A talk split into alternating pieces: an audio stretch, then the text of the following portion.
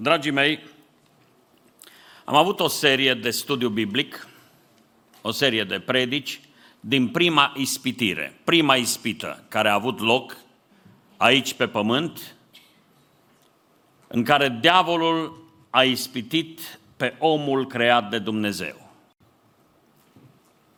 Relatarea aceea din Geneza, capitolul 3, a fost o relatare tristă, în care am văzut cum omul creat de Dumnezeu a pierdut paradisul și a pierdut totul datorită nevegherii și a căderii în ispită. Au fost 5 lecții în care am căutat să înțelegem ispita. Și cred că fiecare dintre noi am înțeles că ispita nu e un lucru de joacă, ci este un lucru serios, la care dacă nu ne raportăm așa cum trebuie, putem să ajungem la dezastru. Bun este Domnul care a căutat soluție pentru omul care prin căderea în ispită s-a expus morții și pierzării. Am vrea să începem un nou studiu biblic. Alte, probabil, 5 lecții, în care să ne uităm la ispită din altă perspectivă. Am vrea să ne uităm la ispitirea Domnului Iisus Hristos, despre care am bucuria să vă spun că n-a căzut în ispită, ci stă înaintea noastră ca un exemplu, ca un model al felului în care trebuie să luptăm ca să biruim în ispită.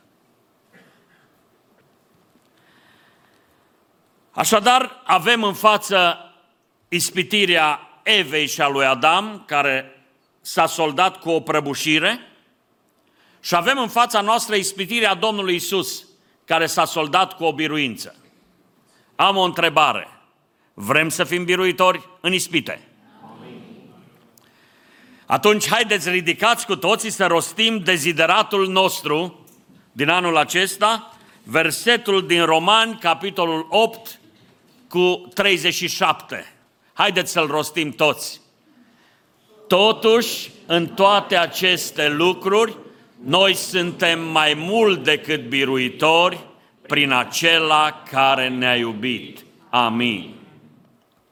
În această seară vrem să punem înaintea noastră a tuturor, la temelia învățăturii noastre, cuvântul din Evanghelia după Matei, capitolul 4,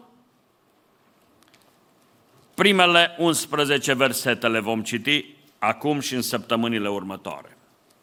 Evanghelia după Matei, capitolul 4, începând cu versetul 1 și continuăm până la 11. Putem să citim toți împreună? Ce credeți? Haideți toți împreună ca să fim siguri că rostim cu gura noastră cuvântul lui Dumnezeu. Atunci Iisus a fost dus de Duhul în pustiu ca să fie ispitit de diavolul. Acolo a postit 40 de zile și 40 de nopți.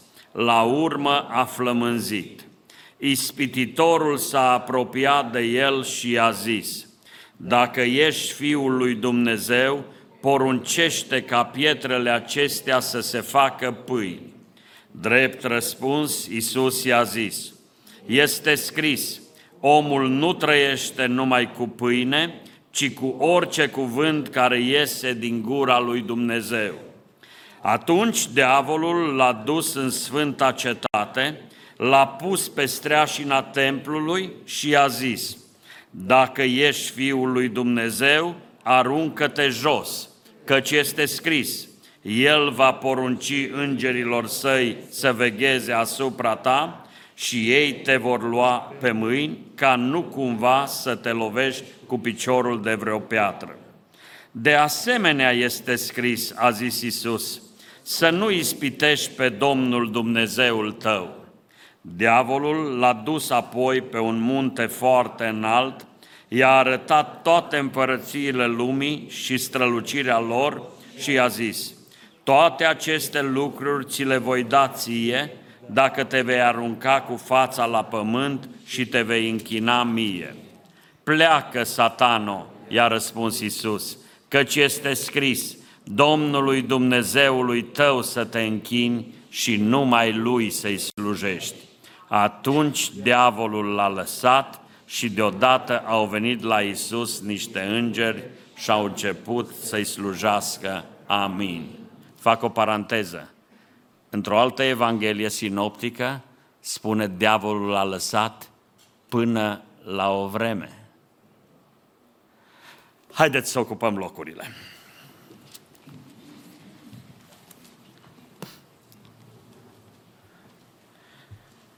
Dragii mei,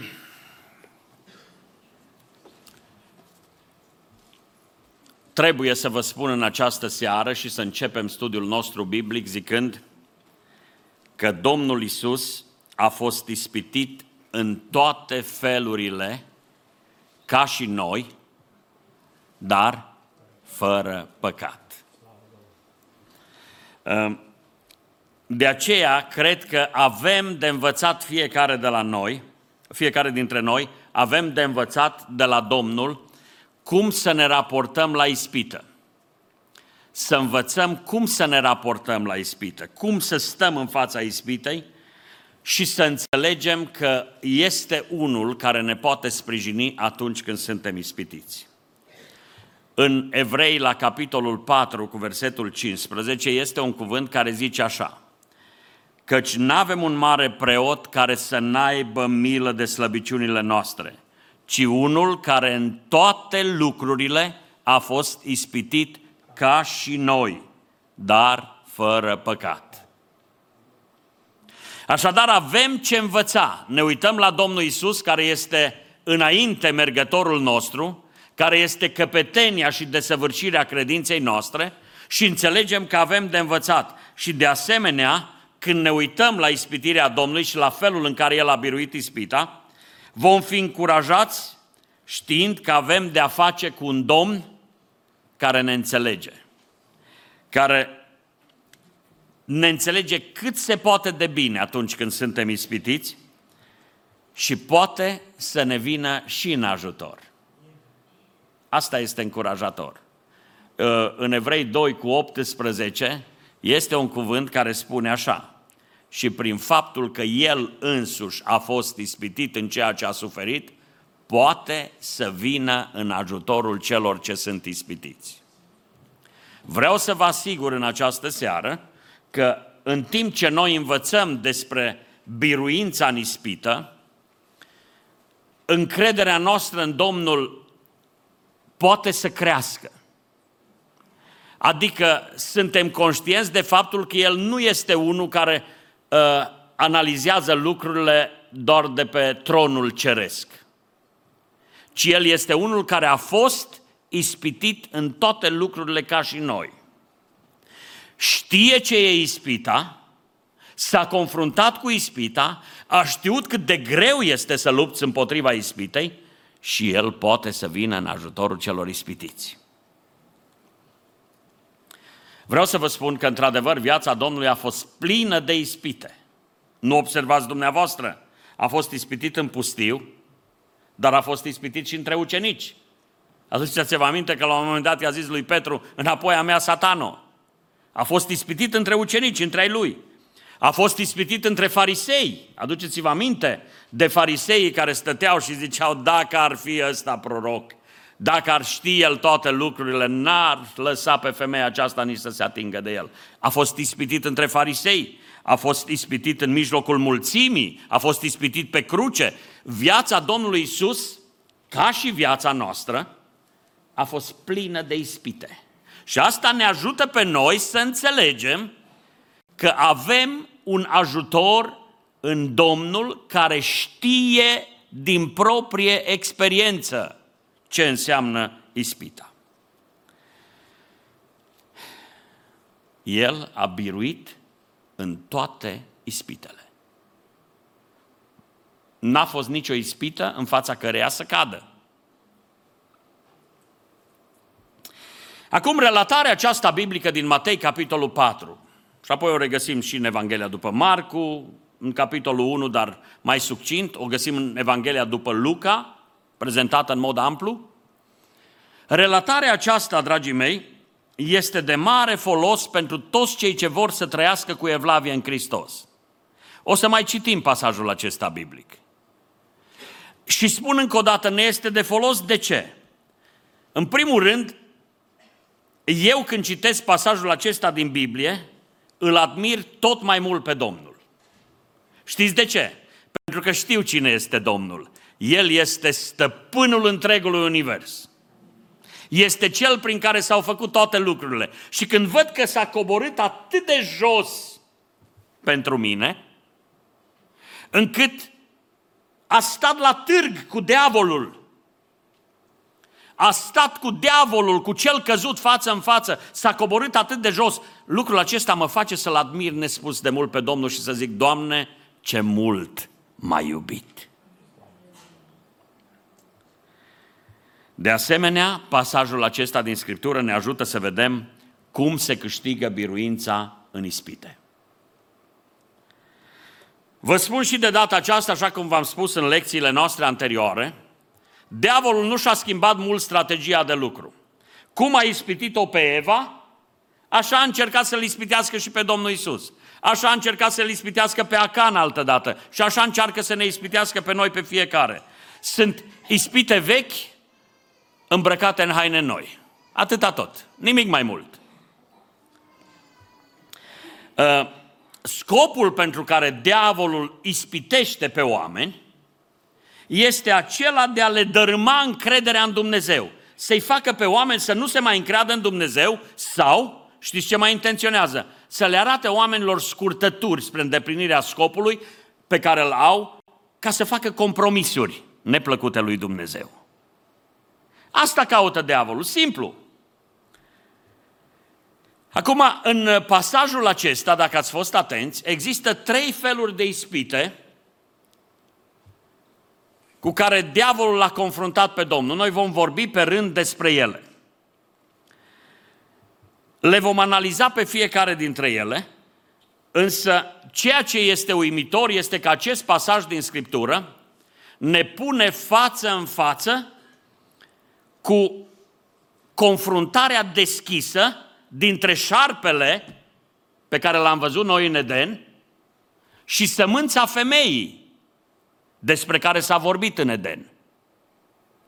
Și dintr-o dată șarpele împreună cu sămânța femeii care era Dumnezeul întrupat, Dumnezeul în chip de om, sau dacă vreți, Iisus Hristos, omul mai precis, natura pământească, natura omenească a Domnului Iisus Hristos și diavolul, asta mi se pare foarte ciudat. Știți că niciodată diavolul n-a îndrăznit să-L confrunte pe Dumnezeu așa față în față. N-a îndrăznit să-L confrunte. Dar știți cum a lucrat diavolul? Întotdeauna el a căutat să ispitească pe cei iubiți de Domnul. Foarte interesant cum știe diavolul să-și pregătească strategia. Adică nu e luptă directă, pentru că își dă seama că n-are nicio șansă. Cred că știți că nu putem vorbi aici despre o luptă între Dumnezeu și Satana. Ar fi cea mai mare glumă.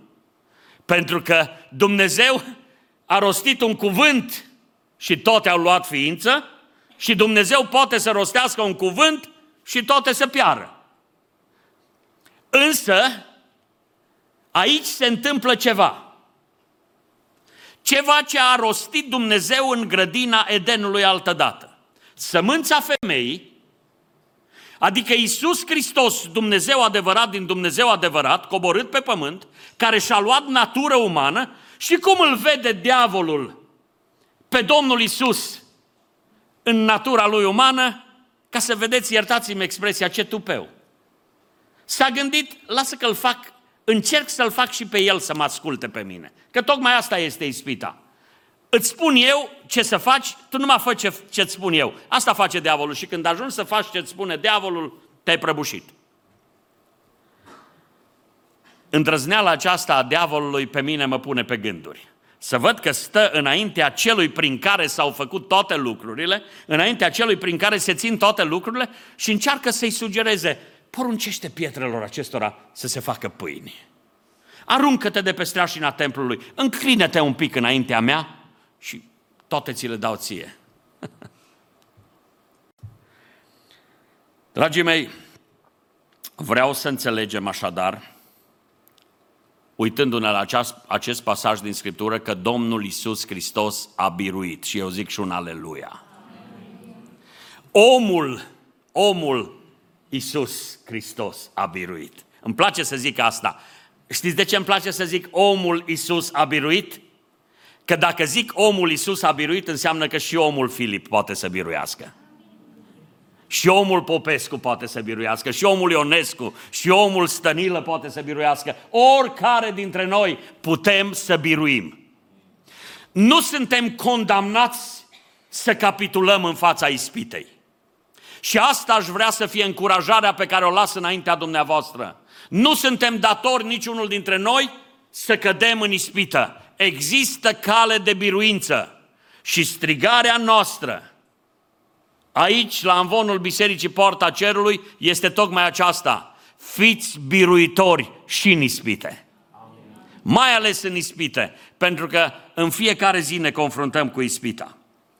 Spun, suntem rânduiți biruinței.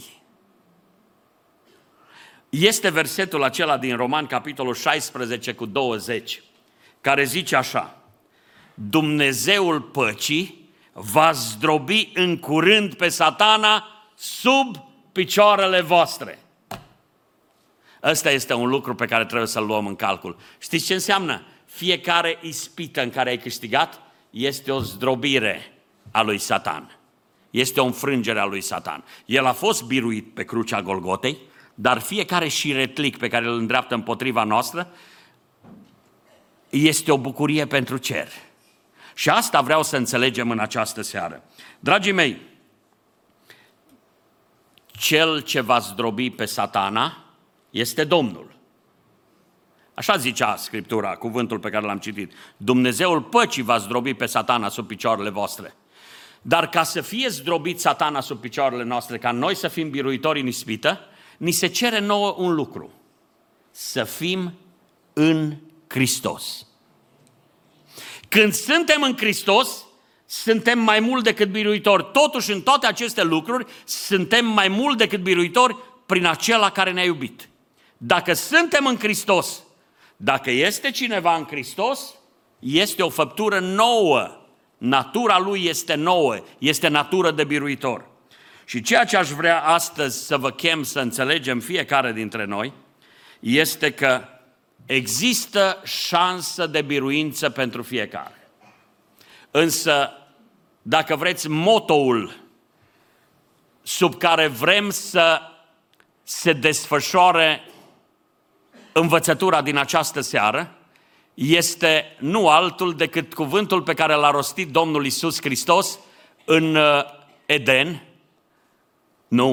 ci cuvântul pe care l-a rostit într-o altă grădină, în grădina Ghețiman, când a stat cu ucenicii. Și știți ce a spus când a stat de vorbă cu ucenicii? Știți ce a spus Domnul acolo? Vegheați și rugați-vă ca să nu cădeți în ispită. Dacă am vrea să înțelegem acest adevăr, am avea șanse nespus de mari spre biruință. Și ce ne dorim noi mai mult decât să fim biruitori în numele Domnului Iisus Hristos? Vegheați și rugați-vă ca să nu cădeți în ispită. Acum sunt trei lucruri pe care aș vrea să le vedem în această seară. Trei lucruri. Întâi, să ne uităm la vremea ispitirii. Iau Scriptura și ca să înțelegem vremea ispitirii, vreau să vă citesc în context lucrurile.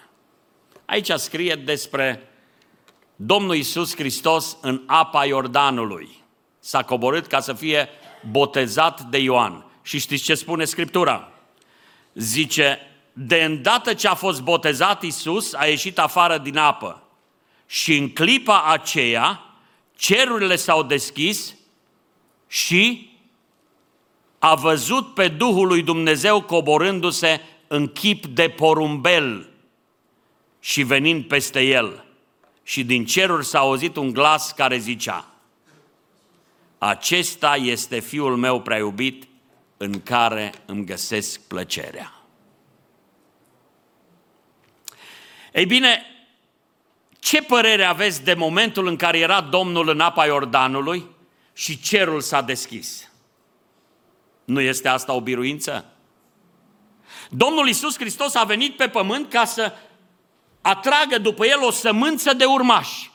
Și dintr-o dată acolo, la Iordan, se deschide cerul, se coboară Duhul Sfânt peste el și se aude din ceruri mărturia aceasta: acesta este Fiul meu prea iubit, în care îmi găsesc plăcerea.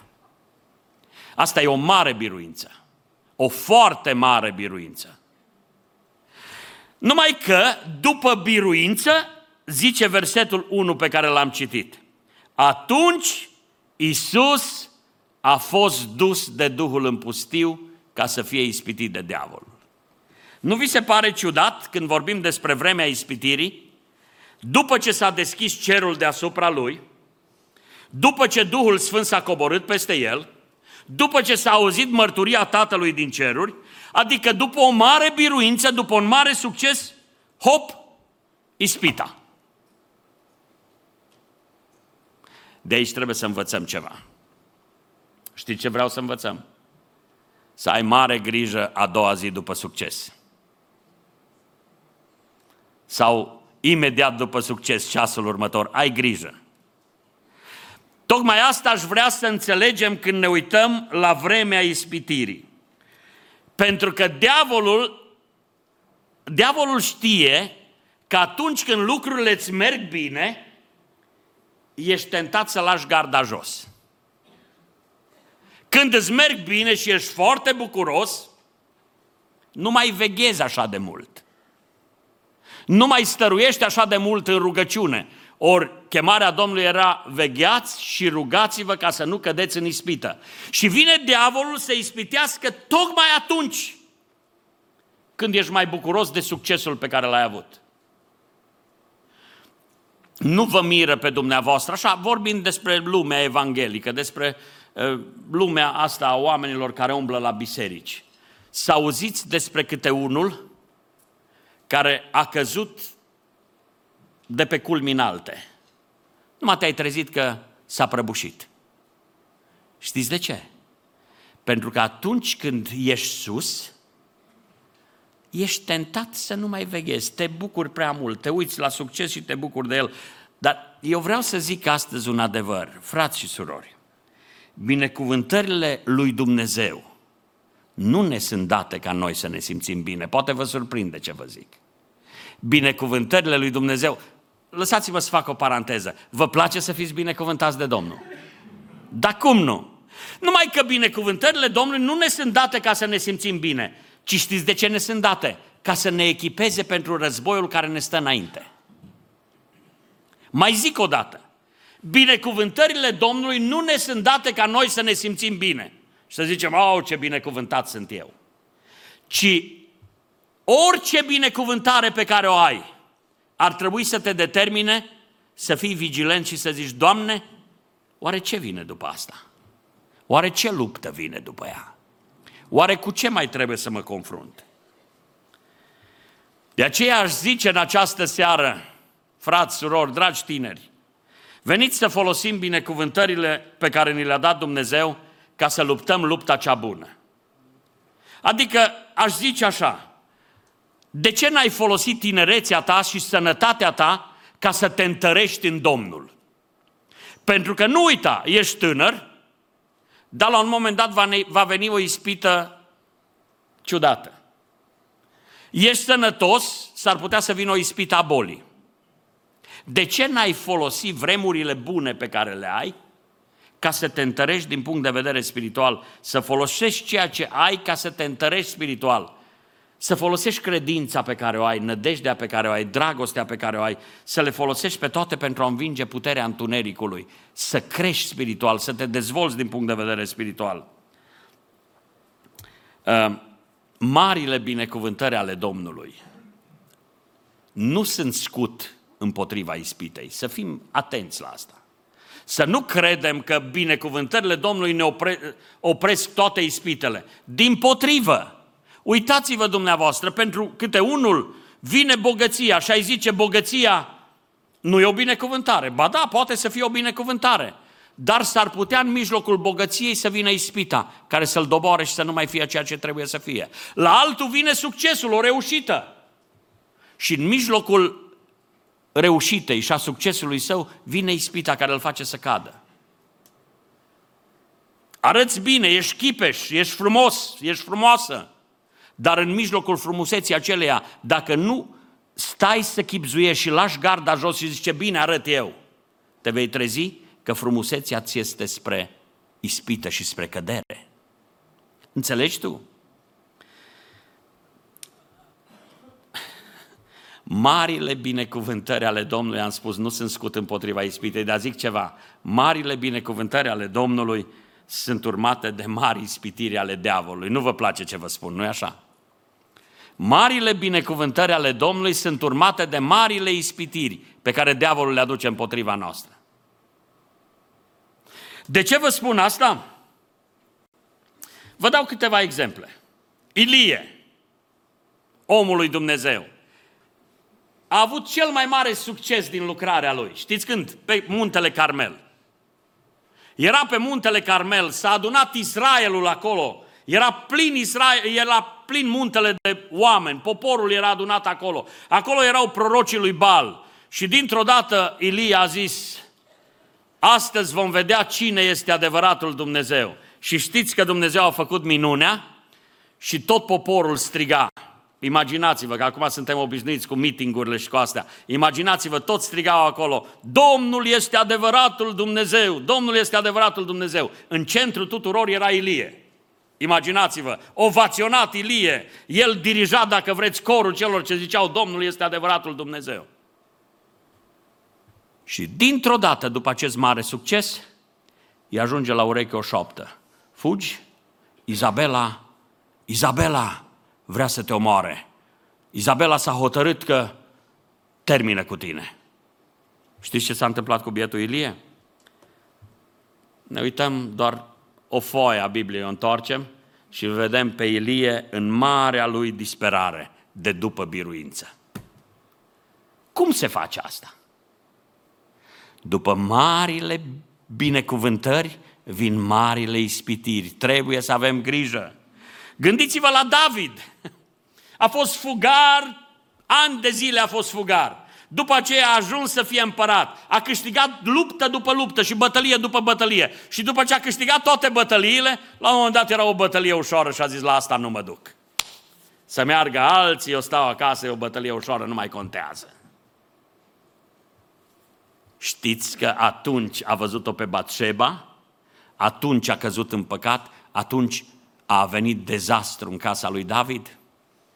După marile binecuvântări vin marile provocări. Luați în considerare altceva, Solomon, plin de înțelepciune, un rege prosper. Și dintr-o dată ispita idolatriei a venit peste el. Înțelepciunea lui cea multă l-a făcut să chibzuiască și să zică voi face alianțe cu Egiptul. S-a căsătorit cu egipteanca, după aceea mai fac alianțe cu nu știu cine, și-a luat neveste și și-a adunat. Și-a ajuns bietul de el în idolatrie. După marile biruințe vin marile provocări. Vă rog să luați în considerare pe Petru, apostolul Petru, ca să trecem și în Noul Testament. În Matei, la capitolul 16, în ținutul Cezarei lui Filip, Domnul Iisus stă cu ucenicii lui și zice, cine zic oamenii că sunt eu? Și au început să zică, dar voi cine ziceți că sunt? Și Petru a zis, tu ești Hristosul, Fiul Dumnezeului celui viu. Și fiți atenți, a auzit Petru cel mai frumos cuvânt, cea mai mare biruință din ucenicia lui Petru. Știți care a fost? Când i-a zis Domnul așa, Simone, fiul lui Iona, Nu carnea și sângele ți-a descoperit lucrurile acestea, ci Tatăl meu care este în ceruri. Wow! Tu ai descoperiri cerești, Petru. Ce s-a simțit Petru, mi-l imaginez așa, oh, ce descoperiri, fir direct cu Domnul. Și nu trebuie să întorci pagina, numai te uiți pe foaia asta la altă. Și vezi că Domnul Iisus le-a zis ucenicilor săi, va trebui să mă duc la Ierusalim, acolo voi fi dat în mâinile neamurilor, acolo voi fi bătut, voi fi... Și stă Petru și zice, nu Petru, era altcineva, fiți atenți, zice Petru, să te ferească Dumnezeu să ți se întâmple așa ceva. Și știți ce i-a zis Domnul Iisus? Înapoi a mea, Satano. Știți ce înseamnă asta? După marile biruințe vin marile provocări. Vorbim despre vremea ispitirii și trebuie să înțelegem că succesul, când avem succes, ăsta ni se urcă foarte ușor la cap. De aceea, frați și surori, dacă suntem înțelepți, ne vom ruga Domnului și atunci când ne merge bine, vom zice, Doamne, ajută-ne să rămânem smeriți. Așa face un om cu minte. Pentru că succesul ți se urcă foarte ușor la cap. E bine să te bucuri de biruință, dar nu te felicita niciodată pentru biruință, pentru că păcatul pândește la ușă, ca să zic și eu cum a zis domnului Cain altădată. Ai grijă că păcatul pândește la ușă. Nu aplauda prea repede. Vremea ispitirii este atunci când îți merge cel mai bine. Atunci te caută diavolul. Atunci când stai mai liniștit, când lași garda jos. Și vreau să vă aduc aminte că ispita poate să vină la oricine. Nimeni nu este scutit de ispită. Gândiți-vă, Daniel a stat toată viața în palatul regelui, dar a avut și el o noapte când a stat în groapa leilor. De ce vă spun asta? Nu te încrede în faptul că îți merge bine. Lucrurile se pot schimba în mod radical și mai ales atunci când îți merge bine, stai veghetor. În zilele bune, teme-te să nu cazi în ispită. Vegheați și rugați-vă ca să nu cădeți în ispită. Oricine este ispitit, și mai zic ceva, de ispite nu scăpăm până murim. Așa v-am mai spus și altă dată, când am auzit pe cineva că a pus întrebare la un predicator, i-a pus întrebare așa, când scăpăm noi de ispitele tinereții? Era un tânăr care a pus întrebare, când scăpăm de ispitele tinereții? Când scăpăm de ispitele astea? Și predicatorul ăla, om bătrân, a zis, așa, la vreo 3 zile a răspuns el, la vreo 3 zile după ce sunteți în groapă, atunci puteți fi siguri că scăpați de ispită. Până atunci ispitele ne caută, să fim atenți și să știm, dragii mei, nimeni nu e scutit de ispită și până murim avem de-a face cu ispitele. Vorbim despre vremea ispitirii, vă rog să luați în considerare că vremea ispitirii este atunci când nu te aștepți, atunci când toate îți merg bine. După marile binecuvântări vin marile provocări. Mergem mai departe, să vedem ceva despre locul ispitirii. Unde a fost ispitit Domnul Iisus? Atunci Iisus a fost dus de Duhul în pustiu ca să fie ispitit de diavolul. De ce este amănuntul acesta trecut aici? A fost dus de Duhul în pustiu. Ce este pustiul? Pustiul este locul în care n-ai nimic. N-ai resurse, n-ai pe ce să te bizuiești, n-ai unde să cauți ajutorul. E un loc fără resurse. Îmi place să văd în asta și identificarea Domnului cu poporul său. Știți că poporul Israel a stat 40 de ani în pustiu și n-a avut niciun fel de resurse decât promisiunile Domnului. Dar promisiunile Domnului au fost suficiente, pentru că atunci când Domnul a promis că nu vor duce lipsă, chiar n-au dus lipsă, chiar dacă a fost pustiul, mediul în care au trăit 40 de ani. Ei bine, Domnul Iisus Hristos este ispitit în pustiu. Și lucrul acesta trebuie să ne spună fiecăruia dintre noi că în pustiu, acolo unde nu sunt resurse, Acolo unde nu te poți bizui decât pe promisiunile Domnului, trebuie să căutăm ajutor și sprijin într-un singur loc. Locul acela îl găsești și în pustiu. Mi-e drag să văd că Domnul Iisus Hristos a vrut să se identifice cu poporul său în toate lucrurile. Mi-e drag să văd că Domnul a cunoscut ce-i foamea, mi-e drag să văd că Domnul a cunoscut ce e lipsa, a cunoscut ce e oboseala, a cunoscut ce e sărăcia, a cunoscut ce e necazul și lacrima, a cunoscut ce este dezamăgirea, a cunoscut ce înseamnă pierderea. Toate le-a cunoscut Domnul Iisus. Pentru că în Iov, la capitolul 14, cu versetul 1, spune: omul născut din femeie are viața scurtă și plină de necazuri. Făcându-se om, Domnul Iisus Hristos s-a făcut părtaș suferinței. Și zic iarăși, el știe din proprie experiență totul despre suferință și totul despre ispită. Și vă mai aduc aminte versetul acela, și prin faptul, Evrei 2 cu 18, și prin faptul că el însuși a fost ispitit în ceea ce a suferit, poate să vină în ajutorul celor ce sunt ispitiți. Acum, dragii mei, când vorbim despre locul ispitirii, despre pustiu, îl vedem pe Domnul Iisus Hristos singur în pustiu, singur, prin toate ispitele. Interesant, nu era Maria lângă el, mama lui, care îl iubea, nu erau nici frații lui lângă el ca să-l ajute, nu erau nici ucenicii lui pe aproape, ci era Domnul singur. Știți ce îmi spune mie asta, dragii mei? Și îmi place să proclam asta. El singur este suficient pentru toate ispitele noastre. El singur ne poate ajuta în toate ispitele cu care ne confruntăm. N-aș vrea să fiu înțeles greșit. E bine să avem prieteni. E bine să înțelegem valoarea familiei. E bine să învățăm să sărim în ajutorul celui ce este în necaz, în strâmtorare și în ispită. Însă bizuirea noastră trebuie să fie Domnul. Tocmai de aceea avem lecția aceasta al pustiului, locul ispitirii, ca să învățăm noi că trebuie să depindem, chiar dacă avem prieteni, chiar dacă avem cunoscuți, chiar dacă avem rude, trebuie să învățăm dependența de Dumnezeu. Aici este cheia biruinței în ispită. Cheia biruinței în ispită este atunci când îți merge bine să rămâi totuși veghetor și atunci când ești ispitit să știi că depinzi de Domnul. Nu te uita la oameni, nu aștepta ajutor de la cineva, ci depinzi numai de Domnul. El, Domnul singur, poate să vină în ajutorul celor ce sunt ispitiți. Dragii mei, nu întâmplător, pustiul este locul în care Domnul este ispitit. Sigur, vom vedea la următorul nostru punct. Scriptura spune, el a fost dus de Duhul în pustiu. Duhul când ne duce, intențiile noastre sunt foarte bune.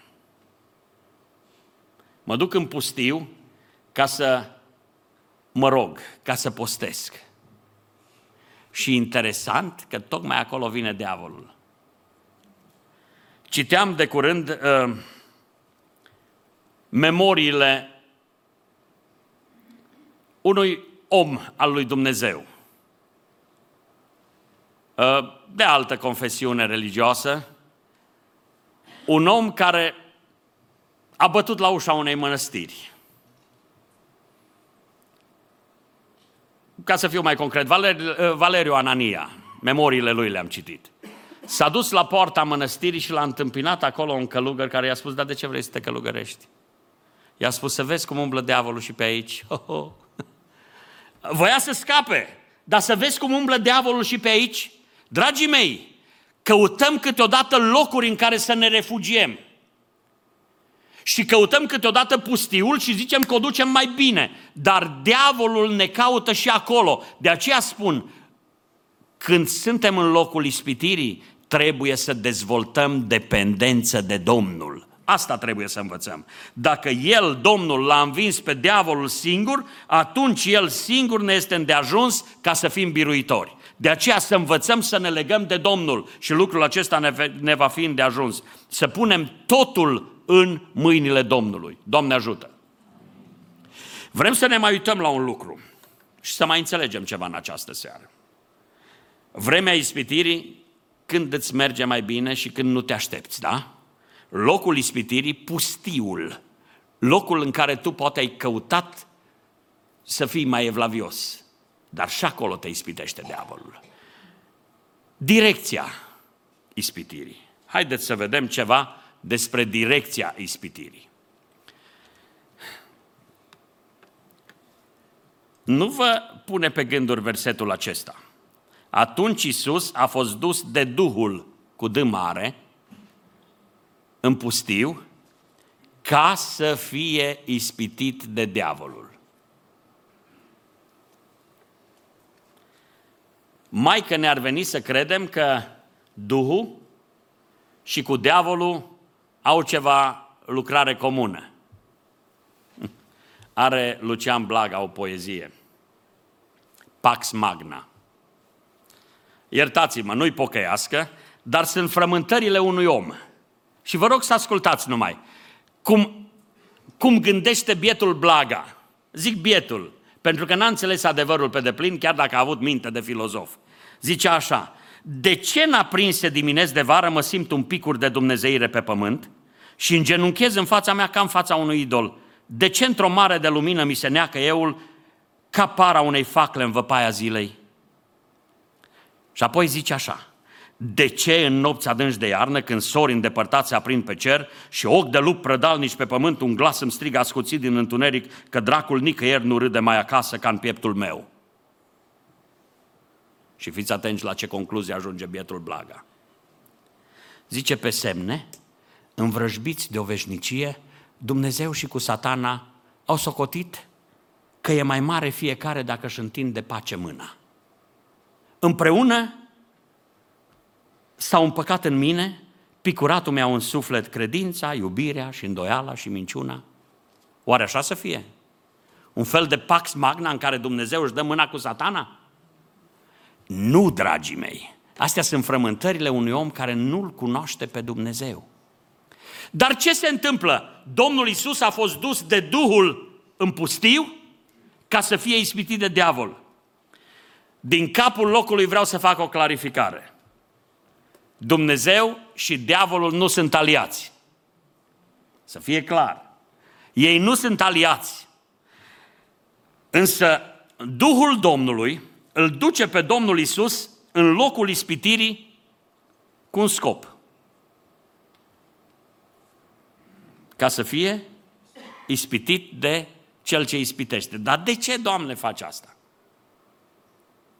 Aș vrea să ne uităm la ispită dintr-o perspectivă diferită, dragii mei.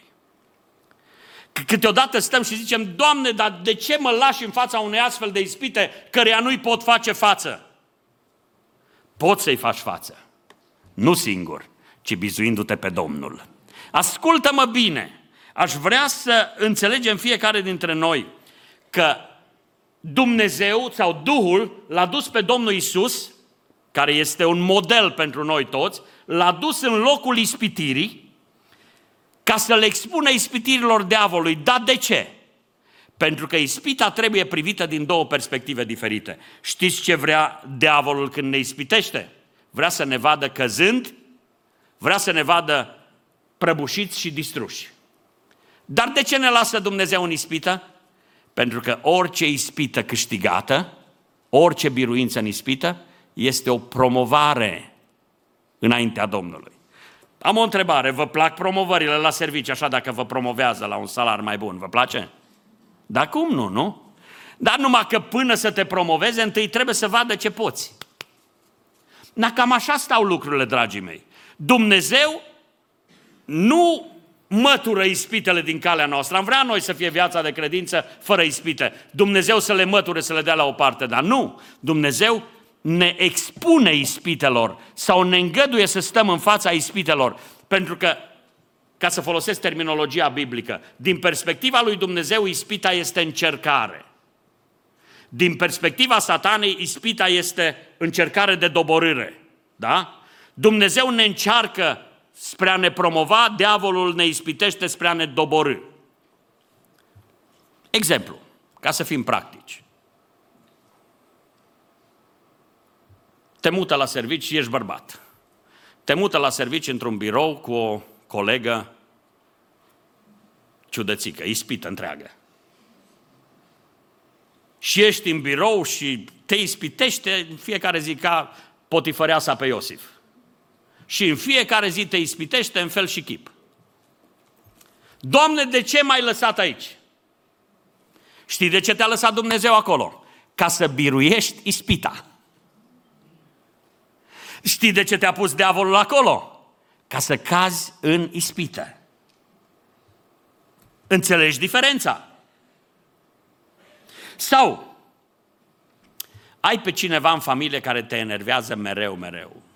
Mama aia care te tachinează sau tata ăla care te sâcâie mereu.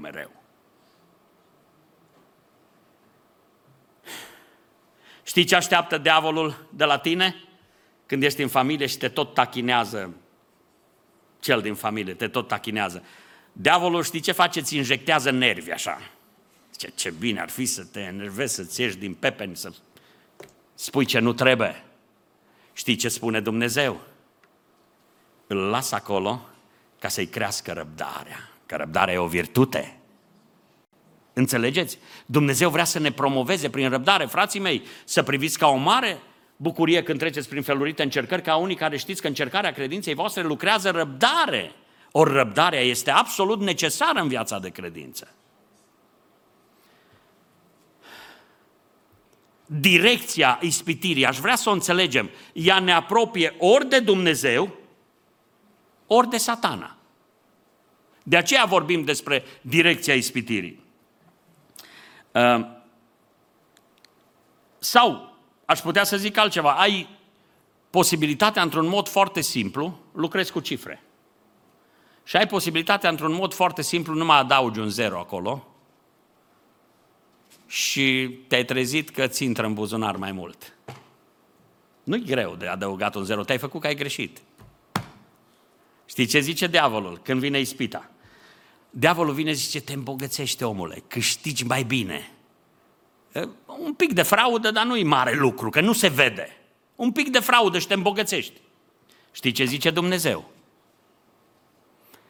Dacă rezistă aceste ispite, omul acesta demonstrează caracter, integritate. Aș vrea să înțelegem, dar lucrurile acestea, dragii mei, știți, când suntem ispitiți de fiecare dată, vă rog să aveți în vedere ceva. Vă uitați la sportivii care performează undeva pe un stadion. Sunt echipe care joacă și există suporterii echipei esteia și suporterii echipei celelalte. Cam așa aș vrea să gândim la viața noastră de credință. Știți ce spune Scriptura? Și noi, fiind înconjurați de un nor așa de mare de martori, vreau să știți că cerul întreg se uită ce facem în fața ispitei. Și aș îndrăzni să zic, diavolul de asemenea și cu ai lui, stau și se uită ce facem în fața ispitei. Direcția ispitei o dăm noi. Din ispită noi putem să ieșim mai aproape de Domnul. Sau vai, din ispită putem să ieșim doboriți, trântiți la pământ. De aceea, când vorbim despre direcția ispitei, a ispitirii, zic și eu ca și cântarea aceea veche, te ridici sau cobori? Te întreb de două ori, te ridici sau te cobori? Asta este tot. Nu-i nimic complicat cu ispita asta, din perspectiva diavolului sau din perspectiva lui Dumnezeu. Noi suntem oameni care hotărâm direcția. Ne ridicăm, biruind ispita, sau cădem în ispită și ne ducem în rău, pierdem paradisul.